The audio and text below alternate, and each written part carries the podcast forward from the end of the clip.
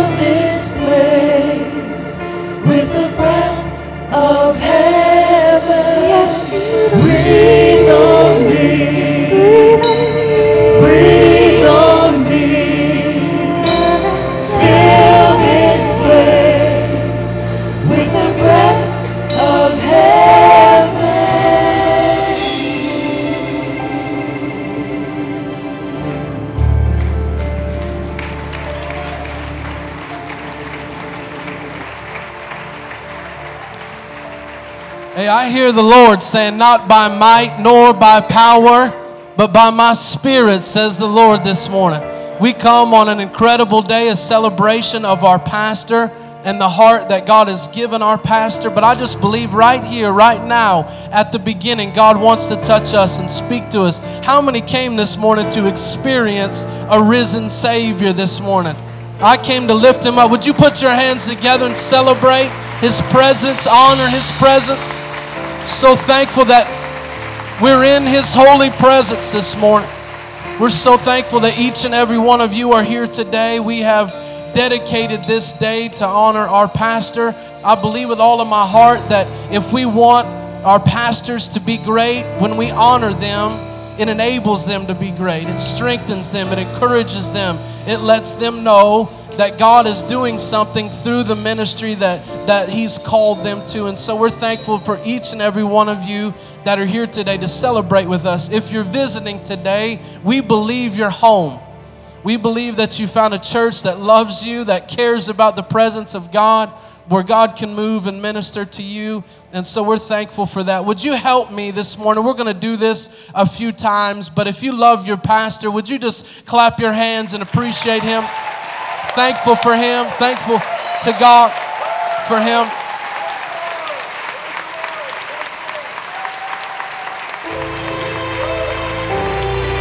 Amen.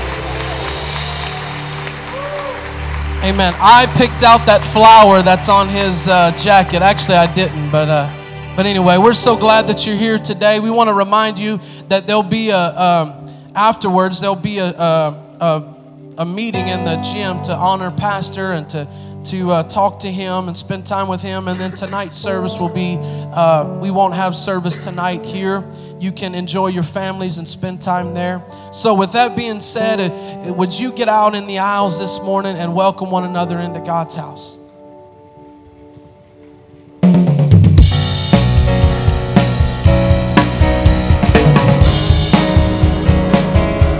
We praise you, Lord.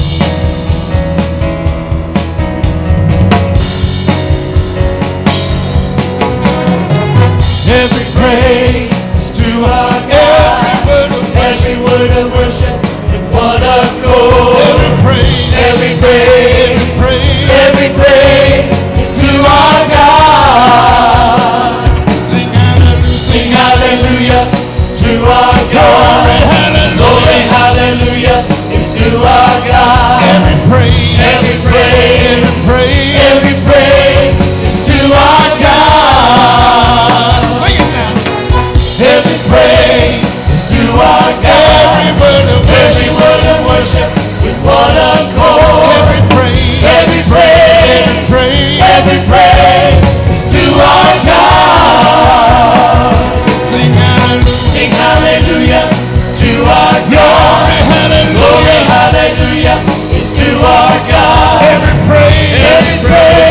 praise, every praise is to our God.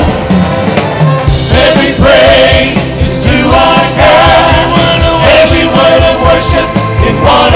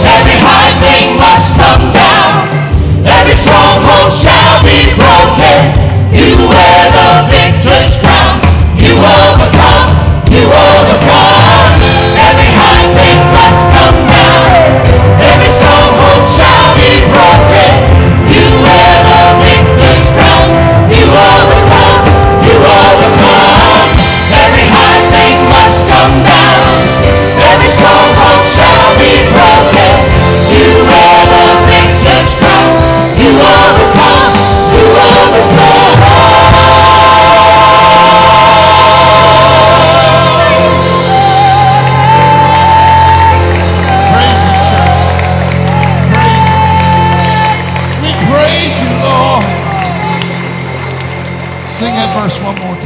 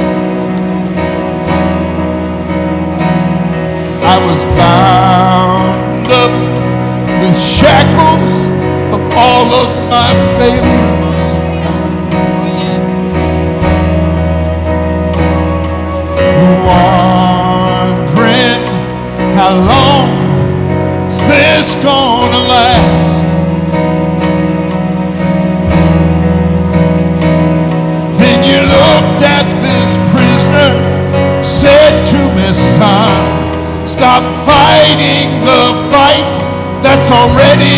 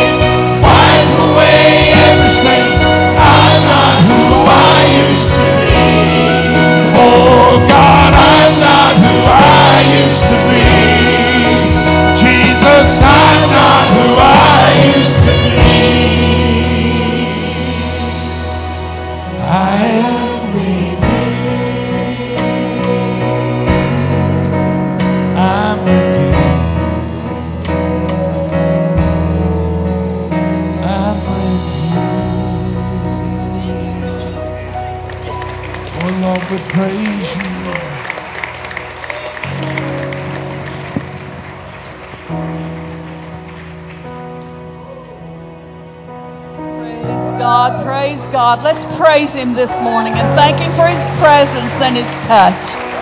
Thank you, Lord, for this day. Thank you, God, for your healing power. Thank you for the faith of your children, Lord. Thank you for your presence today. Thank you, Lord Jesus.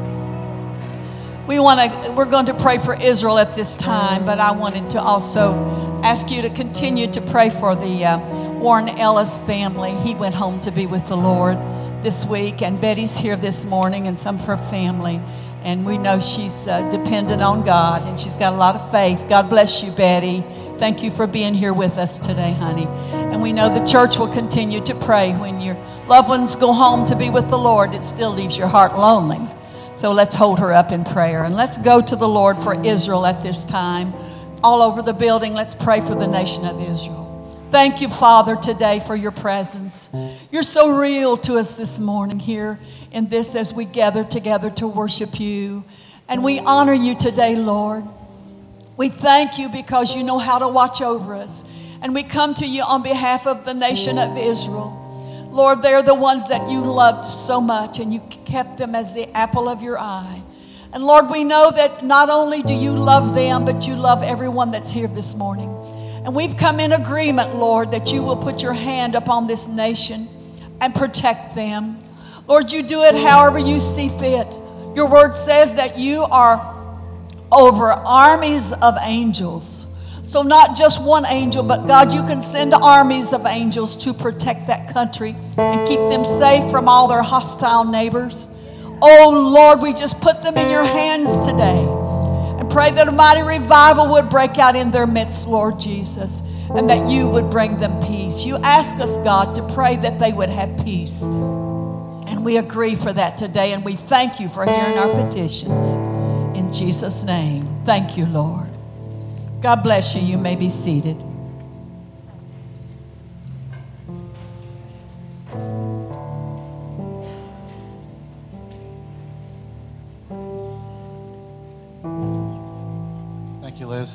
This time we're going to turn it over to Kevin Kasky and our church council. They have a special presentation for our pastor this morning. Pastor Ray. Scripture tells us to give honor to whom honor, honor is due. And you definitely deserve the honor today for all your hard work, your, your leadership, your heart, your dedication. And from the church and from the council, we want to give you this gift today.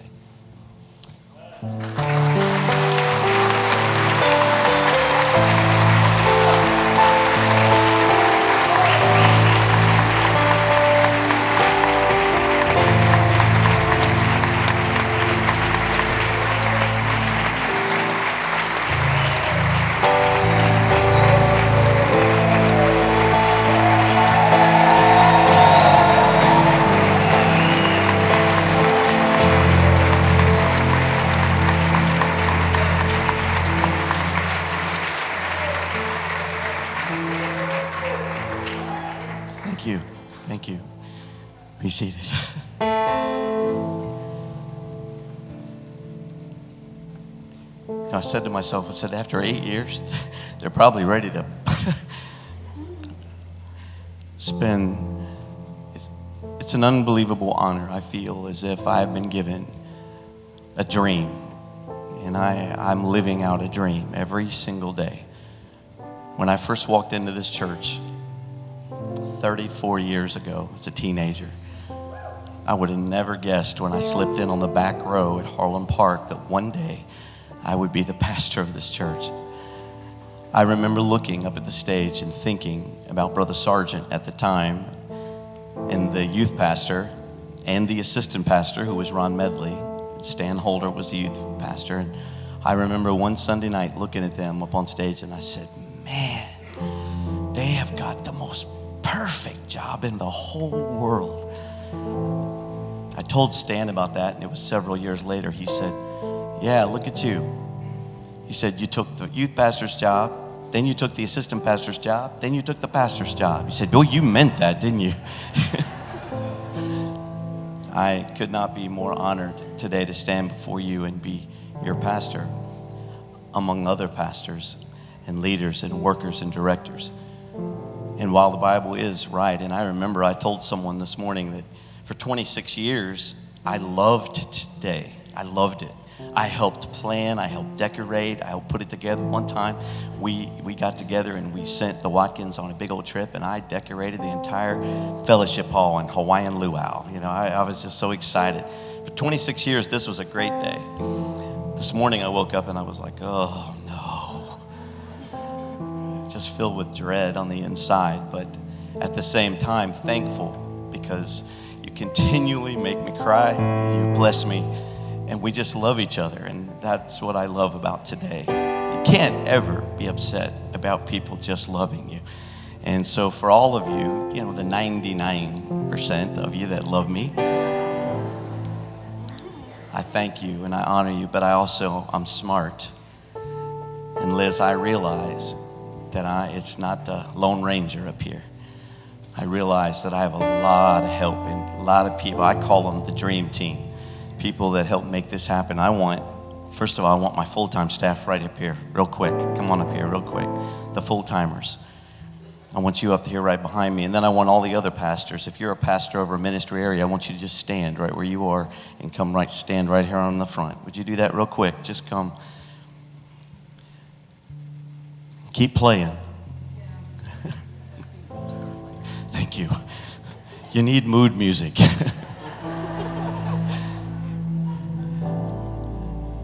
I want to say to each one of you, I love you. You're my best friends. I have a wonderful time. We have a great time. We do ministry, the jail ministry. You know, there he is, Russ. I heard that y'all had over 19 saved over the weekend. Awesome.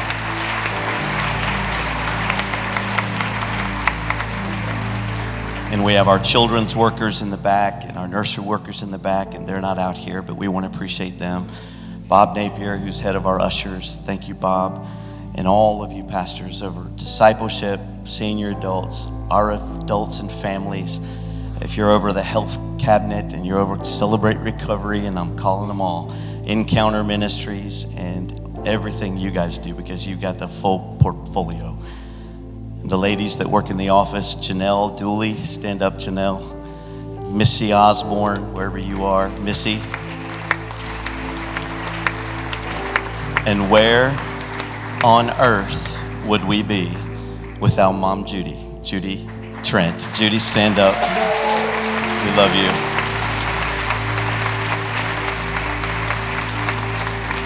What's really awesome is we love each other.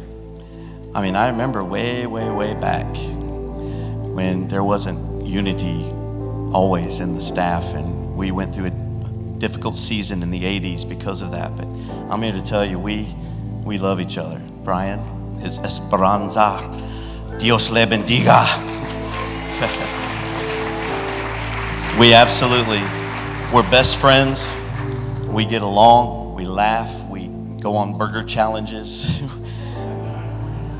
we have a great time. I can't imagine it being any more fun to work at Stratford Heights and to be with these people. But most of all, I'm thankful for the scripture that the Lord called me to. Because when I fought Him for six months and I said, No, I can't do that, I pulled out a promise that said, Zechariah 4 and 6, For it's not by might, nor by power, but by my spirit. If there's any good report, if there's anything good to say, if there's anything at all that's noteworthy, it's because of the King of all kings, the Lord Jesus Christ. We love him, we honor him, and he is what makes the church. A church built on a man, a church built on people, a church built on ministry is not a church like the Bible describes, but a church that has been built upon the rock, Christ Jesus. That's a church that pleases the Lord. Amen. Amen. God bless you. Thank you so much. I honor you today, and I thank you because we got one awesome, great church. I want to thank all the folks who came out today. One of our sons in ministry, Brad and Stephanie Reffett, who pastor at City Movement in Dayton. Stand up, guys. We honor you when you come home.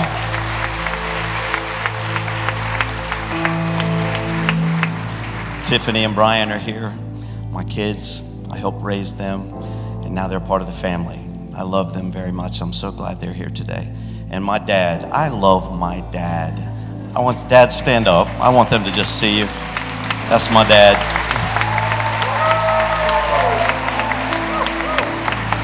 So, if you like anything, you can blame him. If you don't like anything, you can still blame him. he raised me. But God bless you. Thank you so much for being here today. It's a beautiful crowd, and you're beautiful people. Thank you to the 8:30 crowd who came out to the 10:40 service today. God bless you. Thanks, guys.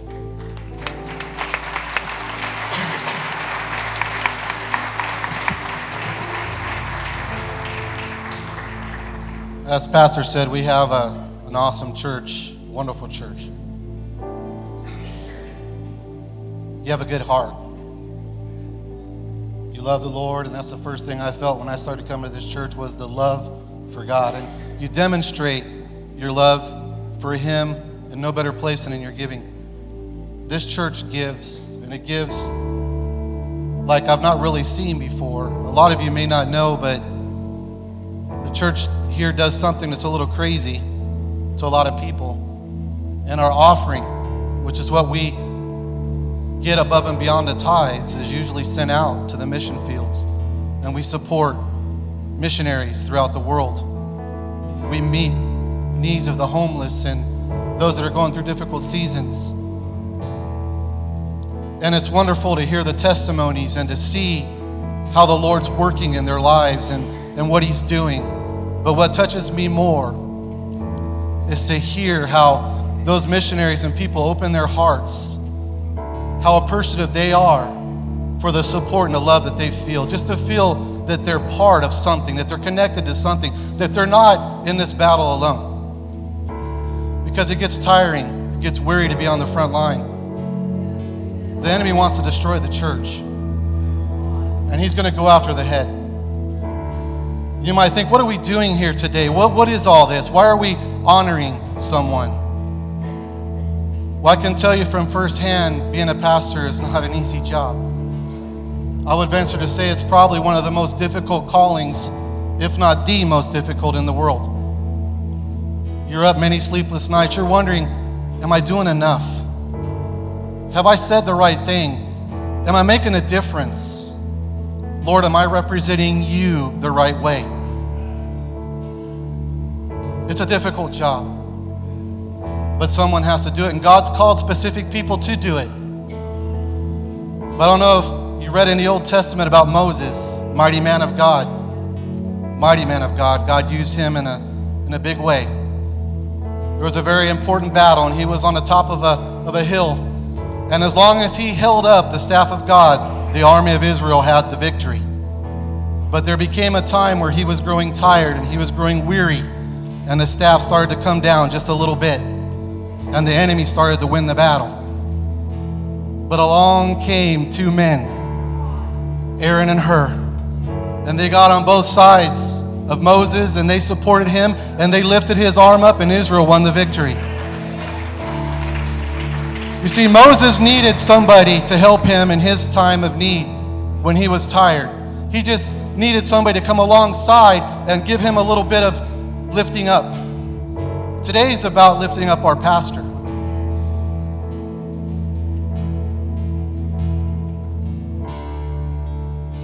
He's human. He gets tired. Thoughts come to his mind just like they would any other pastor. Am I doing enough? Am I making the right decisions?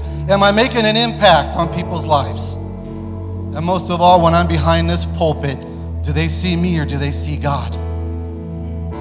And the enemy puts things in their mind and these thoughts, you know, well, maybe I, need to step away. Maybe I need to do something else. But we're here to tell you today, Pastor, we're with you. We're going to help you lift up that staff and we're going to see the victory.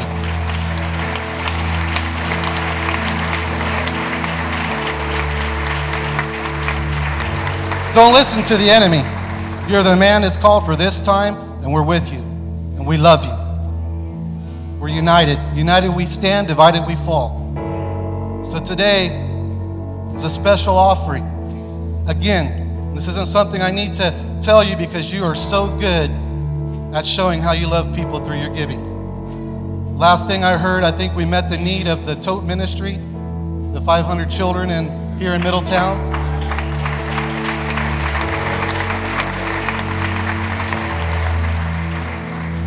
But today, it's not about meeting a need as much as it is, of sending a message to our pastor. Let him know that we love him, that we're with him. He's not alone. And we're going to see this thing through because we are a last day church.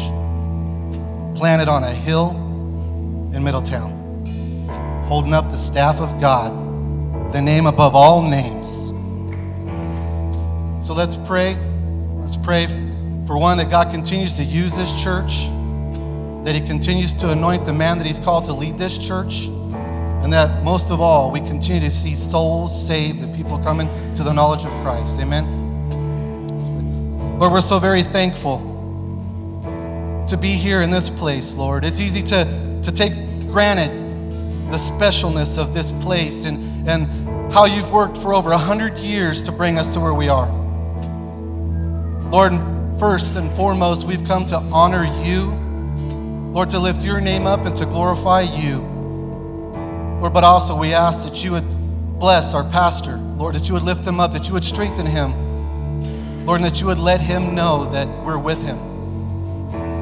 In the name of Jesus, Lord, we ask a special anointing over him. We pray for the offering this morning, Lord, and that it would continue to meet the needs of this church, and also that would bring rest and refreshing to our pastor. In the name of Jesus, we pray. Amen.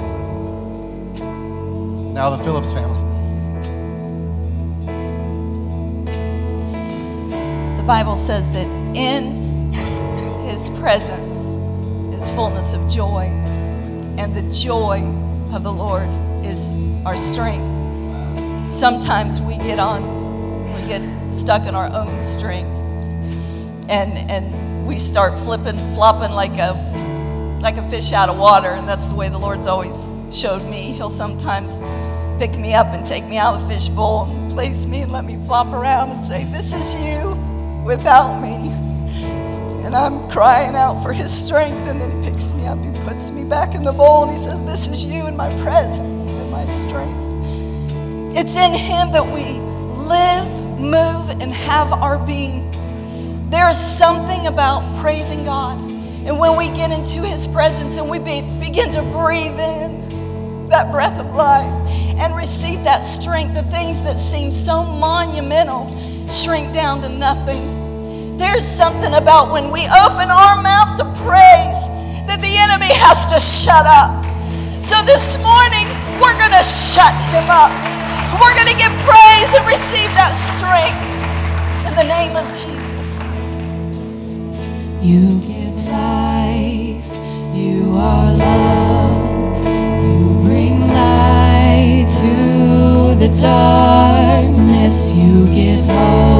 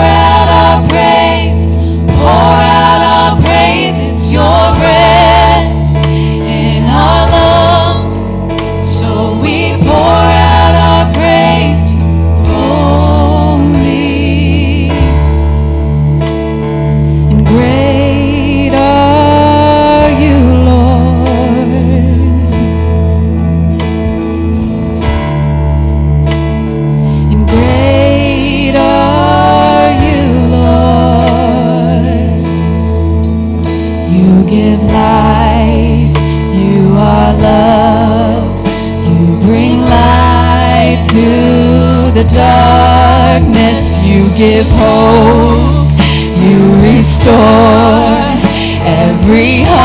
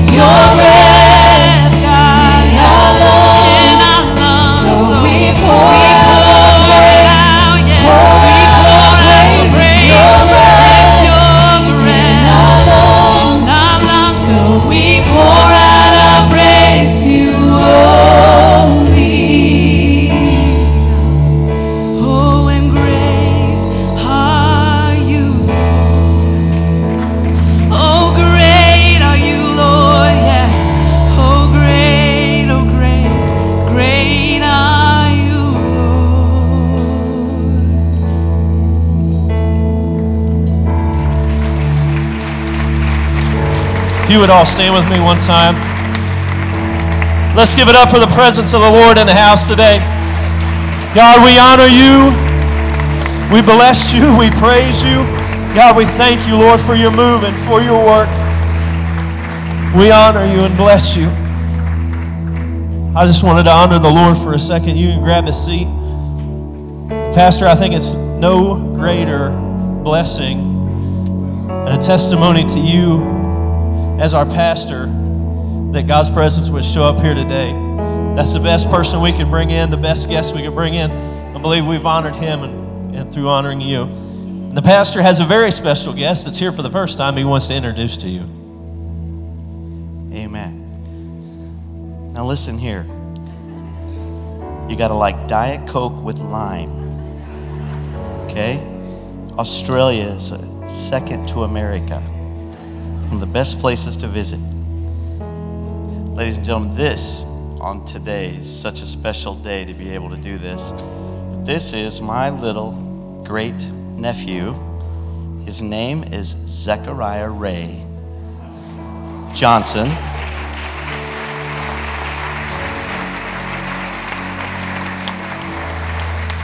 Now, the fact that his daddy's middle name is Ray too doesn't have nothing to do with it. I'm naming, I'm claiming the name. But this is his very first Sunday here at his church, and uh, thank you for making him feel welcome. Very special to me on Pastor Appreciation Day to be able to introduce him to you.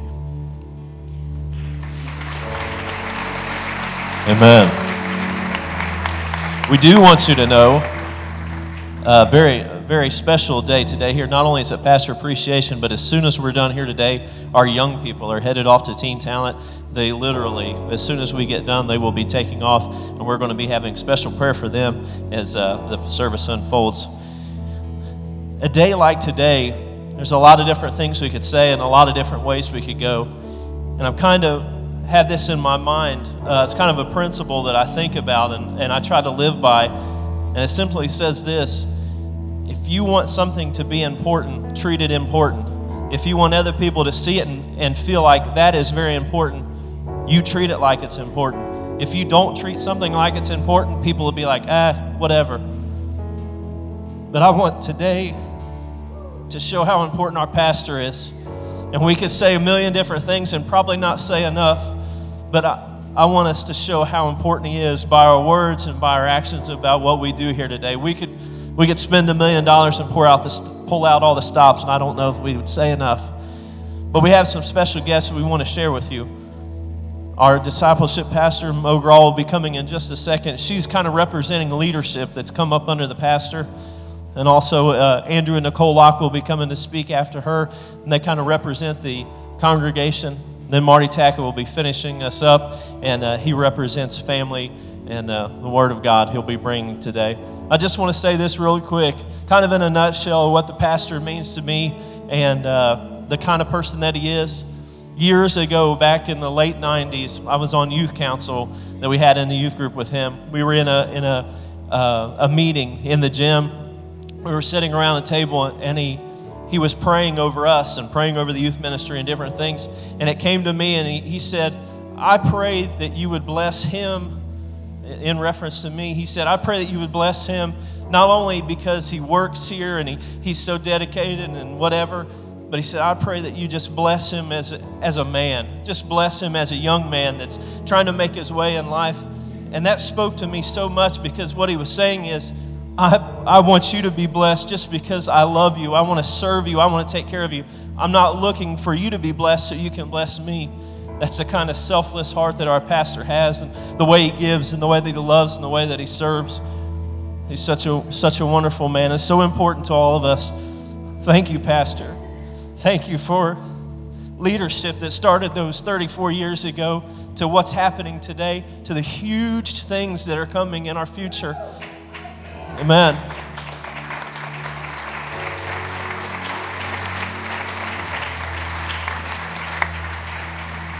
I know the thoughts, I know the conversations that we've had. We know about things that maybe not everybody knows about, big plans and things that are unfolding for our church. And it's awesome that God is raising up a man with a heart like he has. blessing him and using, using him to lead us. So important, so valuable.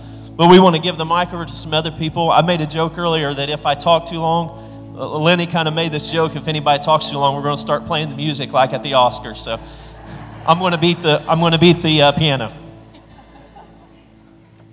Good morning. It's a great day.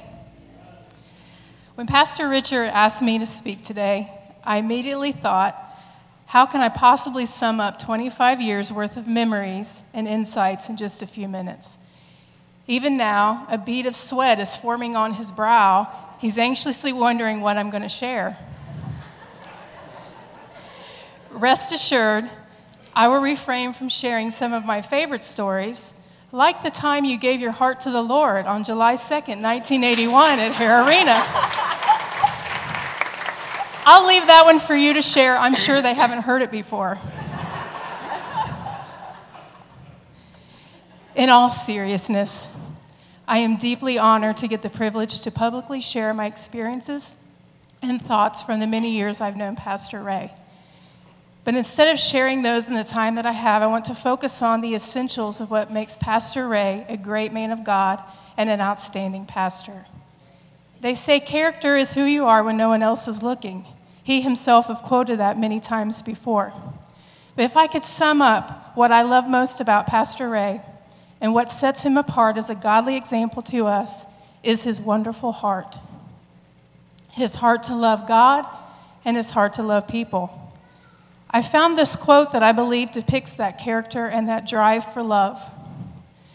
That thing you do after your day job, in your free time, too early in the morning, too late at night.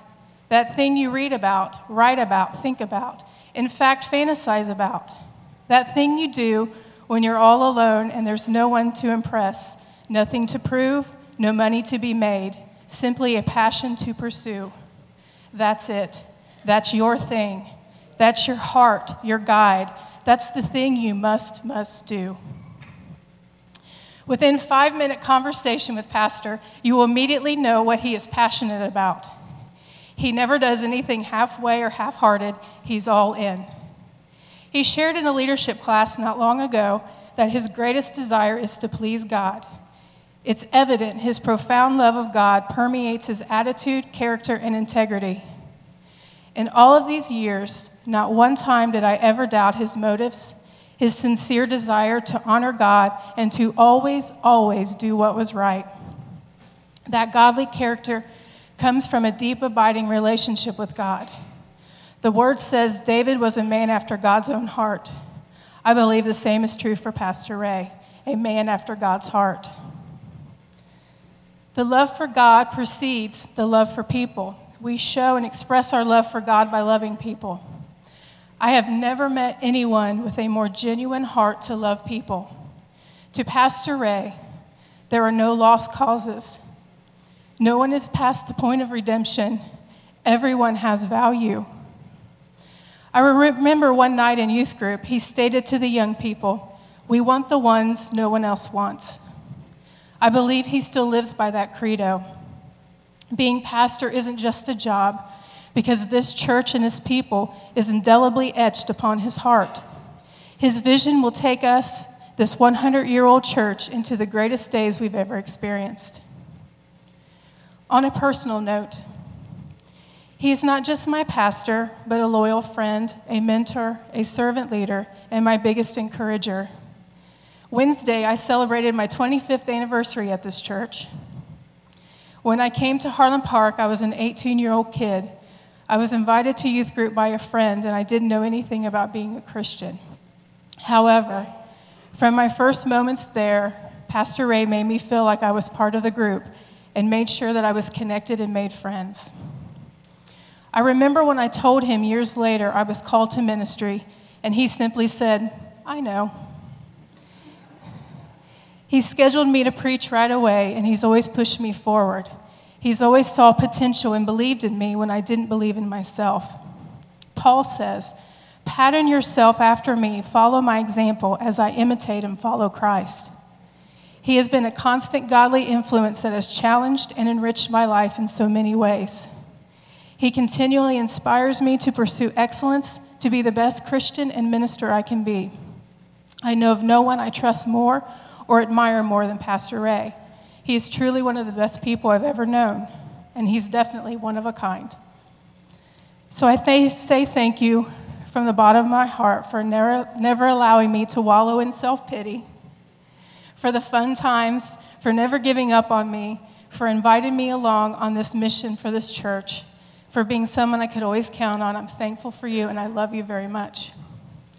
In closing, I want to share a quote from Ralph Waldo Emerson To laugh often and much, to win the respect of intelligent people and the affection of children, to earn in the appreciation of honest critics and endure the betrayal of false friends, to appreciate beauty, to find the best in others, to leave the world a bit better, whether by a healthy child, a garden patch, or redeemed social condition, to know even one life has breathed easier because you have lived.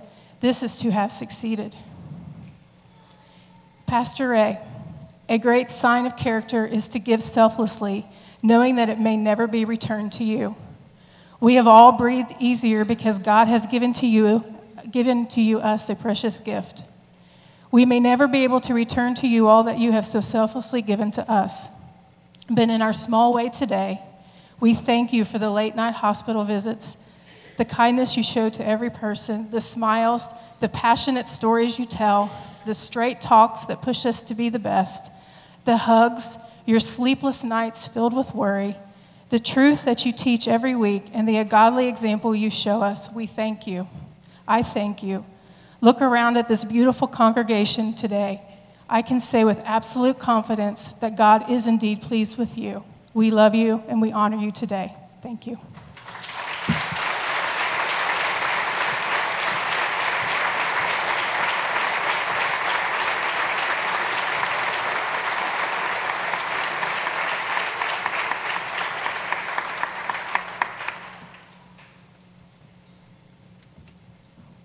To take my own mic because if he got it, he probably wouldn't share because he thinks I talk too much. So. Thanks. Thanks, Mo, for those great words as well. So, uh, we are extremely honored uh, to, to take this second to uh, appreciate on our pastor. Um, I want to say thank you for letting us do that. Um, it's really hard to put into words, again, like Mo said, how uh, much he means to us.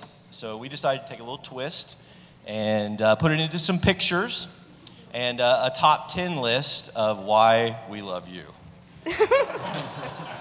so uh, let's start with number 10, please.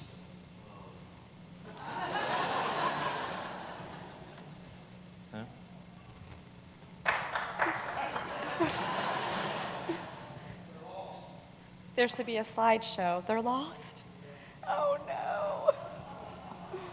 All right. Well, we'll apologize for hacking some Facebook, but there were some really great pictures we wanted to share. Uh, Starting num- with Yeah, number 10 uh, was a, a fantastic picture of uh, Pastor Ray uh, a few years ago, and we decided to uh, kind of relate the fact that he looked really good with hair then, uh, and he still looks really good with maybe just a little less uh, now. So, Should we wait just a second? Okay.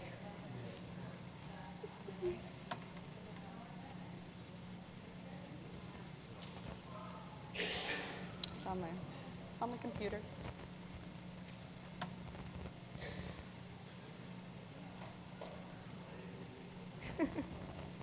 we could sing and dance.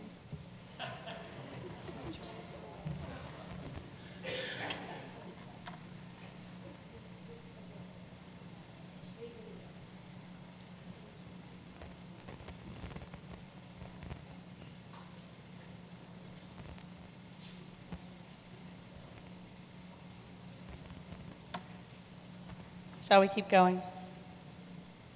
okay. Okay. So, number nine.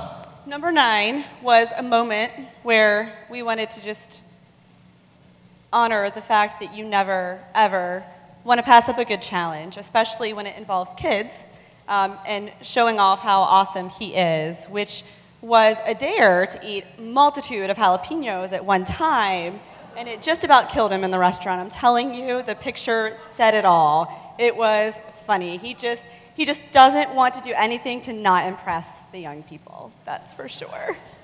Uh, number eight was a picture of him going down one of those huge inflatables. Uh, and we kind of said that he never wants to grow up. He always is, you know, a child at heart. Um, and we love him for that too. Yes. And the seventh reason we love him so much is he dresses just so amazing. He's always top notch. Had a picture of a, a him and his bow tie from the groundbreaking, and we just wanted to, uh, you know, share that as well. Uh, number six uh, was kind of, he is a human like us. He does have a celebrity crush, as I'm sure most of us have in our lifetimes. And it was a picture of him and Olivia. So, Yes, his, his woman. Um, the fifth thing kind of plays into that, obviously. She's Australian, right? And he loves to travel and learn all these different accents and talk in them regularly, pray in them regularly. Whatever mood fits him, he does love, love to travel and, you know, and incorporate the languages he hears on a regular basis. uh, number four was a picture of him and his entire family. Um, the love he has for his family, um, it's a huge part of his ministry, and it's a huge example of, at least I know to myself, that how, you know, as an example, I should treat my family and, and how much he loves them uh, on a regular basis. Number three was not only, I promised I wouldn't cry, but not only does he love and appreciate the bond that he has with his own family, but he is so more than willing at all times to pour in to others as well. And it was just a picture of us and our kids, of Pastor Ray and our kids, um, how he never skips a beat to notice little things that all of us do um, and really pour into our lives in any way, shape, and form that he possibly can. Uh, number two, um, many of you probably don't know, but he actually married my wife and I. So um, it was just kind of a going along with that same idea. Um, he's such a blessing in our lives from the very beginning. I can remember coming to uh, to church, uh, and he was the youth pastor at the time. And I mean, he would literally sprint from the uh, choir loft down to get me before I get out of that door, just to let him know that he was thinking about me and wanted me to be here. So um, I remember that, and then obviously, you know, starting our relationship, uh, him being able to uh, to unite us. That was a fantastic memory that we have. Um, and then still going on, you know, he pours into us uh, on a daily basis as well. So. And the number one thing was a beautiful picture of the church. Um, I keep looking back like it's going to magically appear, but it's not there. but we are so lucky that he loves his church the way he does. Um, he takes us all very seriously. He doesn't take his job lightly. He appreciates every single one that sits in this building. But most of all, we love having a pastor that is very transparent. It's black and white with him. There is no gray matter. He preaches the truth, he speaks the truth. Um, he believes every word that is in that Bible that we read and that we, we preach and that we listen to on a regular basis from him. And we are so honored to call you our pastor. We just really are. We just could not ask for anyone better. Um, you've been a blessing in our lives. I know you've been a blessing in every life that sits in these pews. Um, and we may be a little biased, but I truly believe that he's the best. There's not another pastor out there in this whole world that is any better than he is. So we're thankful for that.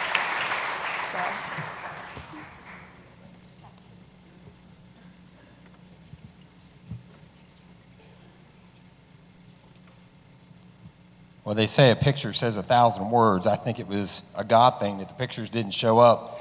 Everybody enjoy them describing those pictures. I mean, that's someone, let's give them a hand today.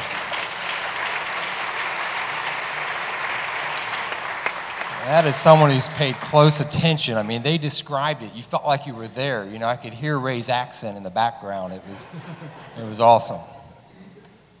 Pastor Ray, you know, you're my, you're my brother married your sister you know, 28 years ago, and that you know began this bond between us. We've always been friends, um, and over the course of time, I can look back to helping in the back at Oasis when you were youth pastor, and I remember uh, me and Angie, you know, raising the girls, and they were little, and I think you were the first one, and Melissa kind of brought that out, where you looked at me and you said, you know, I think I see a hint of youth ministry in you, and. Uh, I was like, yeah, you know, I don't know. I mean, God was just, you know, kind of doing something inside me. And, um, you know, since then, you've always been just such a great friend, great brother, but you've developed into this mentor in my life, someone I look to.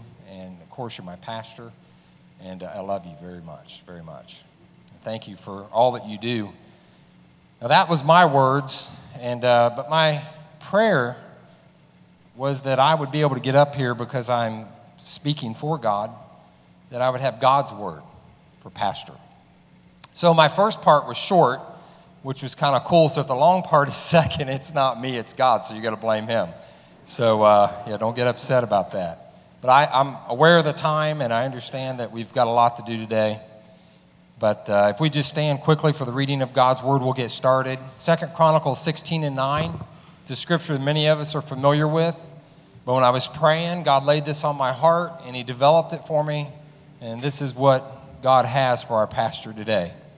Second Chronicles 16 and 9, the Bible says that for, I, for the eyes of the Lord run to and fro throughout the whole earth to show himself strong in the behalf of them whose heart is perfect toward him. Dear Heavenly Father, we worship you this day. We thank you, we honor you, we glorify you for who you are.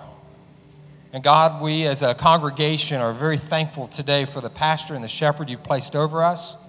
We recognize that your hand has been in his life, and that God, we are, we are thankful today, God, that you've placed him here in this house and that he's able to pour into us and be there for us. And, and God, for him today, we celebrate his life. We celebrate your call on his life.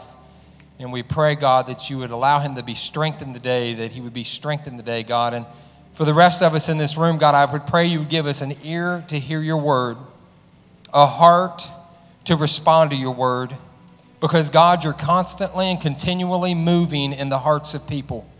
So, God, I pray that in this congregation of people this morning, by the powerful name of Jesus Christ, we pray. Amen. And you can be seated. So, from the beginning of time, we can see that, that God his eyes were looking back and forth throughout this earth, looking for somebody, somebody that he could be strong on their behalf, whose heart was turned towards him. We can look back to how God got to that place. How did he get there? There was a point where in the heaven, you know, Lucifer wanted to be like God, and so somehow he convinced legions of angels to try to vote for him, um, almost like a popularity type contest, if you will. We don't know a whole lot about it, but what we do know is that Satan was cast out of heaven like lightning falling to the ground, and a third of his angels were, were cast out with him. That process, that broken fellowship that took place in the heavens, caused something to happen in God's heart, I believe. And that is where he got together, the Trinity got together, and they began to form man in his image the first man, Adam, who was formed from the dust of the ground, who we sang about here a little bit ago, and God breathed life into Adam. There was a place where he pulled out of the rib of Adam and he creates Eve, the woman, and now we've got humanity. Humanity who has the breath of God inside them, and now, as they've got the breath of God inside them, they've been given a mandate to tend the garden and have fellowship basically with God through obedience. We know the story. I don't have time to get into that, but we know that the fellowship was broken by sin when God come looking for man. His eyes go back and forth throughout this earth looking for somebody to be strong on their behalf because their hearts turned towards him, but now man's heart has turned away from him and is hiding in the garden, trying to hide the result of a life that went away from God's obedience and being obedient to him. Why did that happen? Because God was looking for a man. We go a thousand years later, we can see that the world had took a turn. We've got Noah now, and, and the Bible says it this way in Genesis 6 and 5 and God saw his eyes, he's, and God saw the wickedness of man was great in the earth, and that every imagination of the hearts or the thoughts of his heart was only evil continually. And it repented the Lord that he had made man on the earth, and it grieved him at his heart. It grieved God's heart. And the Lord said, I will destroy man whom I have created from the face of the earth, both man and beast, and the creeping thing and the fowls of the air, for it repenteth me that I even made them. But Noah found grace in the eyes or the sight of the Lord. God evaluated his creation. He found that the heart of man had turned evil. But Noah found grace in the eyes of the Lord because God was looking for a man. We go a thousand years later, approximately, and we can see that now this fellowship begins to go a different direction. And we see that now Abraham has gotten to this place where him and Sarah, who uh, at 100 years old and Sarah at 90 and Abraham at 100, had, had, had the promise come through that they were going to have a child. And they tried to do it their own way and go in their own direction. And we all know the story. We don't have time for that. But we know that there's this place. And as Zechariah was brought up to the fellowship this morning, we're able to see him for the first time as a congregation. It, it gets me at my heart, Tyler, because I think about Abraham walking up that mountain. Abraham walking up with his only begotten son, the son of the promise, if you will. And as they're going up the mountain, they've got the wood, they've got everything they need to sacrifice. And they get there and they lay Isaac on the altar. They've got everything they need. Abraham's got the knife in his hand. And as he raises that knife and getting ready to follow through what he would feel to be obedience in that moment, God stops him. The angel of the Lord stops him and says, Now I know you fear me. And in that process, he said, Abraham, your seed is going to be like the stars of the sky and like the sand by the seashore. And by the way, that is continuing to this day. You may be in this place to add to that number. If you don't know Jesus, you'll have that opportunity in a little bit. But we know this that in Abraham's day, God was looking for a man. We go on to see the next story I want to share as we hit a few of these is Joseph the dreamer. We see in Genesis chapter 37, we've got this man named Joseph who's the youngest brother in his family. There's a jealousy that broke out in the family because Joseph had this dream and he was given a coat by his father. And we know the story, the coat of many colors, because he had favor from the father. And through this process of time, he's thrown in a pit and pulled out of the pit and sold into slavery because they thought they could get a benefit out of him. Finds himself into a prison system. In the prison system, God's hands on him. He rises to a place of leadership only to be attacked by Potiphar's wife and thrown back in because of false accusations about his life and what he did or didn't do. And through that, he rises back up because God's hand is on him. And he gets to a place in Pharaoh's house where he's like the man in the kingdom. He's in charge. And now there's a famine in the land. We all know the story. And here comes his family. They're coming from afar off because they had heard that there was corn in Egypt. And as they get there, he gets to this place in Genesis 50 and 20 where his brothers are standing before him.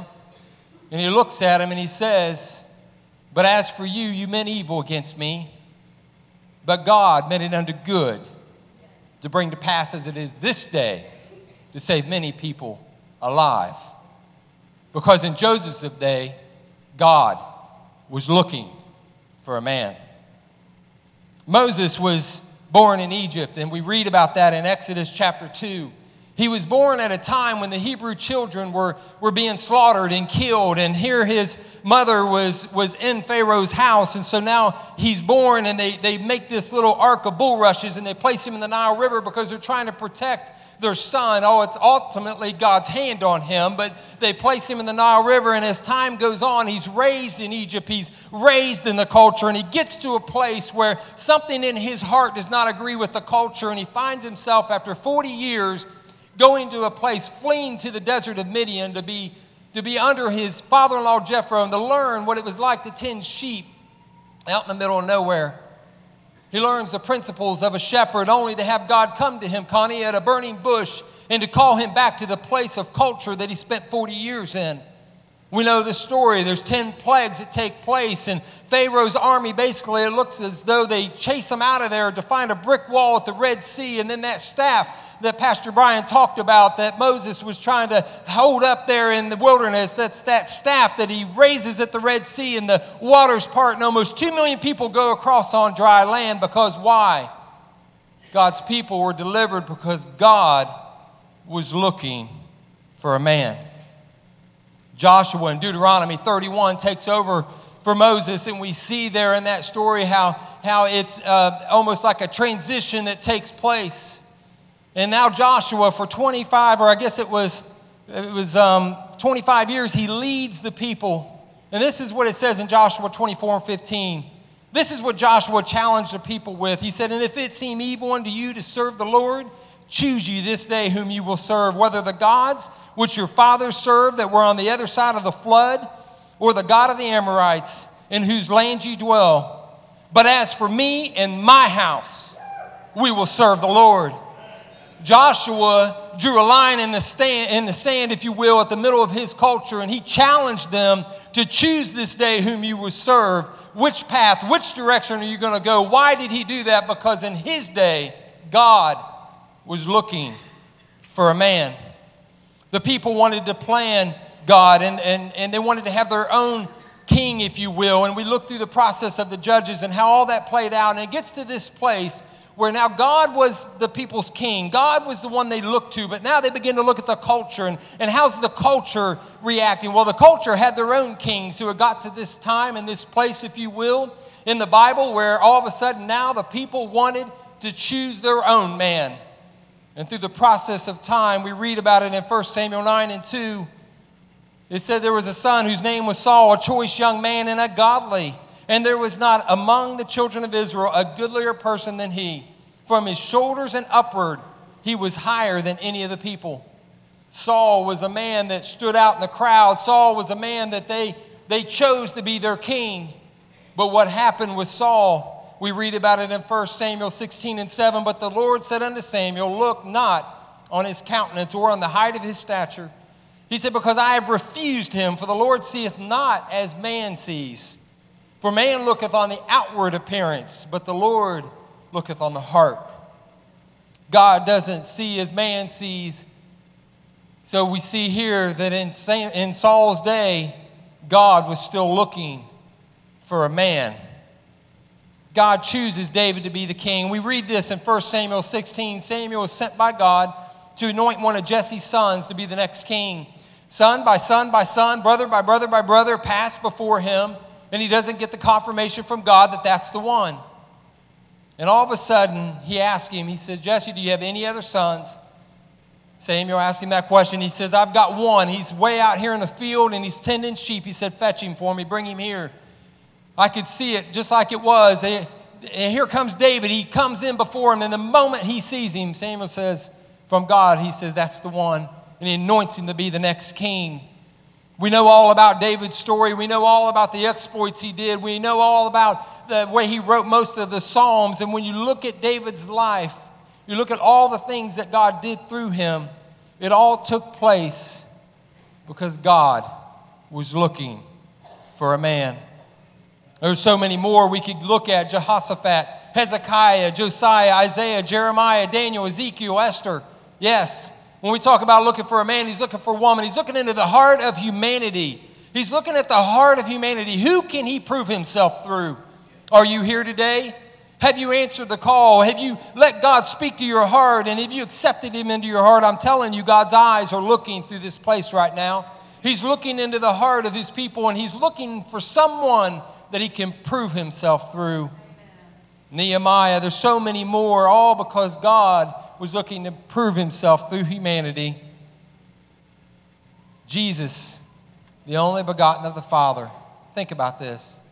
The culture had gotten to a place, it gotten to a time where it seemed as though through the minor prophets that man was getting, humanity was getting farther and farther away from the things of God. They began to twist and to pervert, if you will, the things that God had given Moses as a mandate for the tabernacle and the sacrifice and all those things. And we don't have time to elaborate on all that.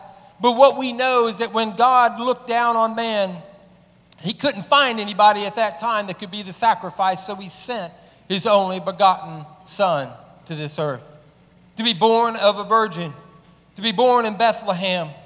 And this is what Paul's writing said about him, about his mind in Philippians 2 and 5. He says, Let this mind be in you, which also was in Christ Jesus, who being in the image of God, thought it not robbery to be equal with God, but he made himself of no reputation, and took upon himself the form of a servant, was made in the likeness of a man. Being found in the fashion of a man, he humbled himself and he became obedient unto death, even the death of a cross. Wherefore God has also given him a name which is above every name, that at the name of Jesus every knee shall bow of things in heaven, of things in the earth, and of things under the earth, and every tongue should confess that Jesus Christ is Lord to the glory of the Father. Why did that happen? Because God was looking for a man. In Timothy, it was written that there's only one mediator between God and man, and that is the man, Christ Jesus. We understand that he was God in the flesh, but he went through the components and he went through the affliction and he went through the temptation, if you will, that we all suffer with. He, Jesus paid the price for each and every one of us. And Jesus didn't stop. He went and he pulled disciples to him and he began to pour into them one by one by one. During the 40 days of ascension, we can see that he got to a place where he, he, he spoke to the Apostle Paul and he pulled him and called him into the ministry. And there, the Apostle Paul on the road to Damascus answered the call. Why did that happen? I'm telling you, it happened because God was looking for a man.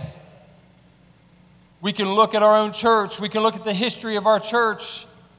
In 1915 on Auburn Street, the Morrisons opened up their house to uh, have prayer and to have fellowship and to read the Bible with a Bible study. That congregation has brought about the fruit that we have right here this morning. There it began something that God had in his heart. Why? Because God, his eyes were looking back and forth through the hearts of humanity. He was looking for a group of people he could prove himself through. In 1915, it began. In 1920, we see that things took a shift and they moved over to Clayton Street under the leadership of J.D. Wilson. In 1966, we can see out of Haskell Jenkins that they began to grow on Clayton Street, all because God was looking for a man. We can go on to 1973, where Pastor Jack Adams was the one that led the congregation over to the Harlem Park Church of God. And it was there that this church would continue to grow to the place where it outgrew that building and outgrew that facility. So in 1992, we moved into this facility under the leadership of W.D. Watkins. That happened because God was looking for a man. And I'm here to declare to you today that something happened in July of 1981. and it happened at the top of Hara Arena. And Pastor Ray, he answered the call. And he thought it was just a connection between him and God. He thought it was just a personal little encounter. He had some sin in his life. He had some things, like a lot of us, Ron Ward, that maybe weren't right between him and God. He had been separated from God, and conviction had hit his heart, and he hit that altar. And in that time, in that place, his heart was given to God. We've heard this story. And in 1989, and boy, we got video, and we're going to show it. I think it might be at the 100th year anniversary this fall. But we were there the night that, that he was endorsed as the youth pastor of this church over at the Harlem Park. And there he would serve for 18 years as a youth pastor. He would, eight years ago, step into, and I will say against his own will to an extent, took a lot of prayer, into being the senior pastor of this church. And for eight years, he has led us, he has poured into us, he has developed leadership. There have been churches that would have died in Dayton, Ohio without the leadership of our pastor. But you know what? Pastor Brad, you and Stephanie are there doing a work that is not only of God, but it's because of the mentorship that's been poured into you too. And I say all that, and the word for you, Pastor Ray, is because God was looking for a man.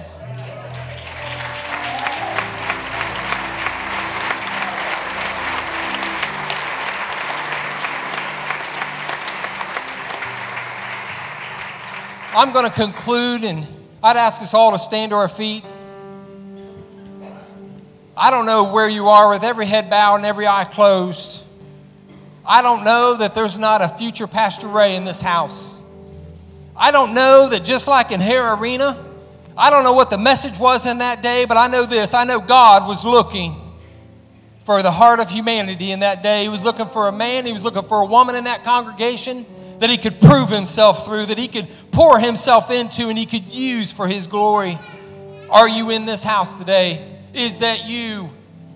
Have you not given your heart to Christ? I want to give you an opportunity on this glorious day where we are acknowledging our pastor and appreciating him, I don't want to sidestep the fact that there may be somebody in this house that is lost.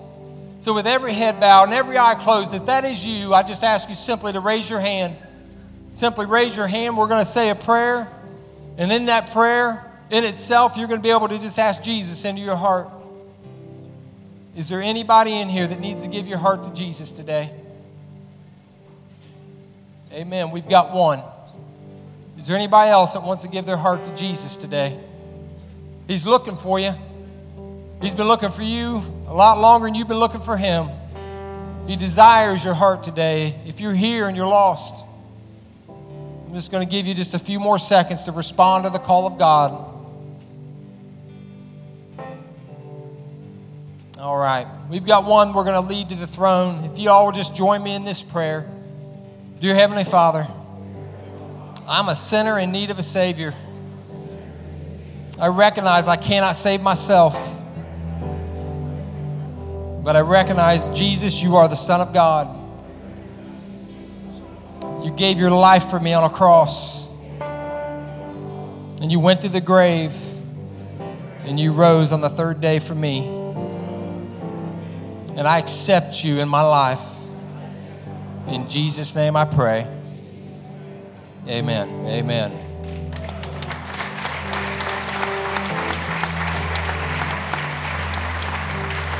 I would like, if, if we could, Pastor Ray, we'd like you to come up front and center. I would like all the staff to come up. And we're all going to gather around Pastor and we're going to say a prayer over him. So if we just kind of gather in tight around Pastor here. He's the man of the hour. He's the one God has placed over us. And we can't take that for granted. There are battles that He battles that, that you and I will never know about. He takes on our battles, He takes on our struggles. Now, I don't want to allude to that too much, but I can tell you right now that it wears on His body, it wears on His, his infrastructure and, and, and His body and, and the way God's designed Him. He's human. And just like Jesus going to the cross, he had to endure the, the contradiction of sinners and the affliction. But I'm telling you, we need to be uplifting our pastor. We need to be holding him up every day in prayer. So as we pray over him, I want each and every one of us in this place, if you just take a minute and stretch your hand out, I would like the family. Debbie, the girls, come on up here. Gather in behind the staff and just come on up here and, and I want you to pray around Pastor Ray right now. James, come on up here. Tyler, if you can. I understand if you can't. As many as the family want, let's come on up here and gather around our pastor. I'm going to put the mic down for a little bit. I just want you to stretch your hand while we pray for him.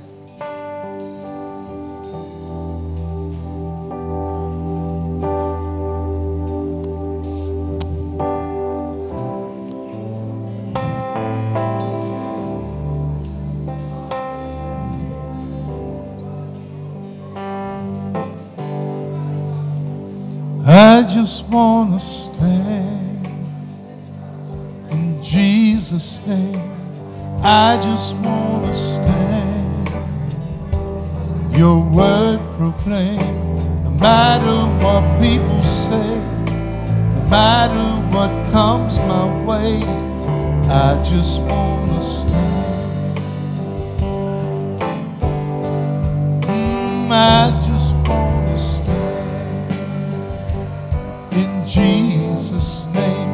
I just want to stand. Your word proclaim. No matter what people say, no matter what comes my way, I just want to stand.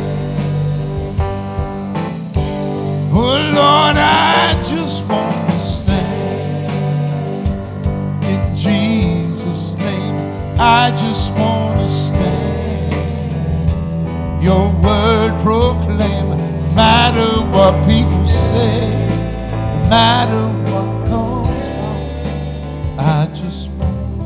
I want you this morning to put your hand on your own heart. You've come here today, and I thank you for, for us all being together to honor the pastor of the church, whoever he is. But I want, I want God to work on you. I want him to touch you this morning. There's some of you in here today, you need strength. You need God to, to fill you up with strength, and you need healing, and you need God to give you answers to questions and guidance, and you need Him. So thankful for the good word that's come back to us, Sister Deanie, on little Jacob, the three year old. Come back, I've been out of town this week. I came back to find out that he has got a brand new little three year old heart, and he is doing fantastic. Took him off oxygen, and he's doing wonderful. We praise God for that. We thank God for that. Brother Ron Carter, Ron Carter is now working on his second week with a brand new heart transplant, and he's doing fantastic.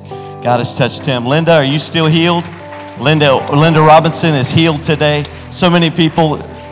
Sharon was in emergency room this weekend, and God has touched her, turned it around in just a couple of hours. She was headed in the wrong direction, but God turned her right around and gave her healing touch this morning. We're so thrilled. We honor God for His touch. Now you've got your hand on your heart. I know I started talking. But I want to pray over you. I want to pray over your family. If you're next to your wife or your husband, reach over and take them by the hand. This church will only be as strong as we remember it's the heart before God. Amen. Father, I pray over every family. I pray over every life, every heart. I pray over every physical body. Lord, we pray for healing today. I pray in the name of Jesus for your work to be accomplished and done in every heart. God, everybody that needs strength, everyone that needs your touch, if they need guidance and wisdom, they need the anointing of the Spirit of God as they're making decisions. I pray in the name of the Lord you'd be with them today. Let them leave here with a powerful touch of God and let the mighty hand of the Lord guide them and keep them in all their ways. I pray for healing across this congregation. I pray, Lord, for restoration for families. I pray in the name of Jesus for husbands and wives and sons and daughters, Lord, grandchildren. I pray over them. I pray by your power, Lord, that we claim them for the kingdom work. If there are unsaved sons and daughters, we come against the lies and deception of this world and pray, God, for freedom in their heart and mind to know your love and to receive you as their Savior.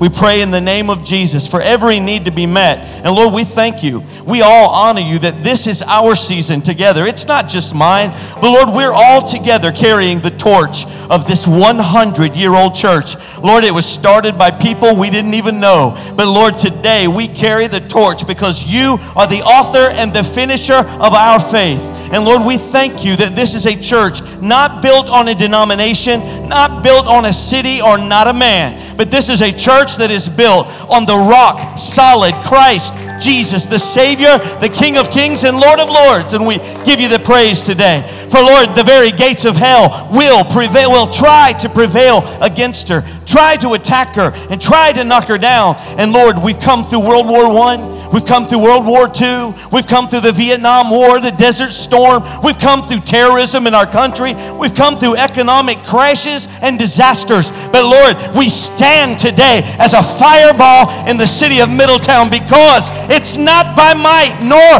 by power, but by your Spirit. We stand on the rock. We thank you today. We honor you today. And we leave out of here today saying, It's been good to be in the house of the Lord. Lord, anoint us together. Lead us into the future. As we look out over this hill, God, we dedicate every brick, we dedicate every inch, Lord, to your glory, to your honor, and to your name. As we go forth in the community touch over this, this city, Lord, wanting to be a light and a witness and an example to all of them. We thank you for this today. And I pray over our people, asking it all in the name that is above every name, the name of Jesus Christ. Amen. Amen. Let's give it up for our pastor one more time. Amen. We are getting ready to go back. We are having an appetizer reception before you go off to lunch. We want you to mingle around, talk to our pastor. We'll give you a little bit of instruction, but we need to take care of one more piece of business. Young people, if you are going to Tennessee, would you raise your hand? Going to Teen Talent, raise your hand. You see these people over here? We are going to pray that God would be with them. Several categories. Four, four or five different categories that they've won for. They're getting ready to head to Tennessee to Teen Talent. Every Church of God in the world is sending people to Tennessee this, this week, and they're going to be there and be a part of that, compete. We're going to pray that God protect them, bless them, and just be with them this week. All right, if you would pray with me. Dear Heavenly Father, in the name of Jesus, God, we pray that you would touch Cameron and the team that's going down to Tennessee to Teen Talent. Pray that you would just bless them as they honor you with their talents. God, we pray that you would bless them and honor them. Just touch them and be with them. Give them a great week.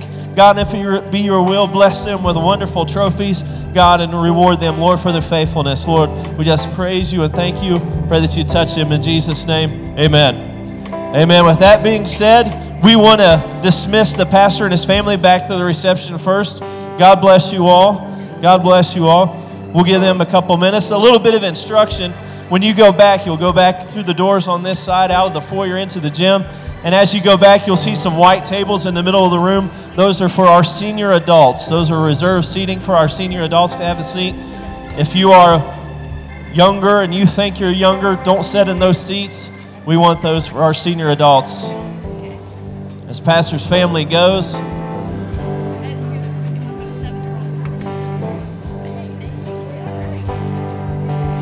we appreciate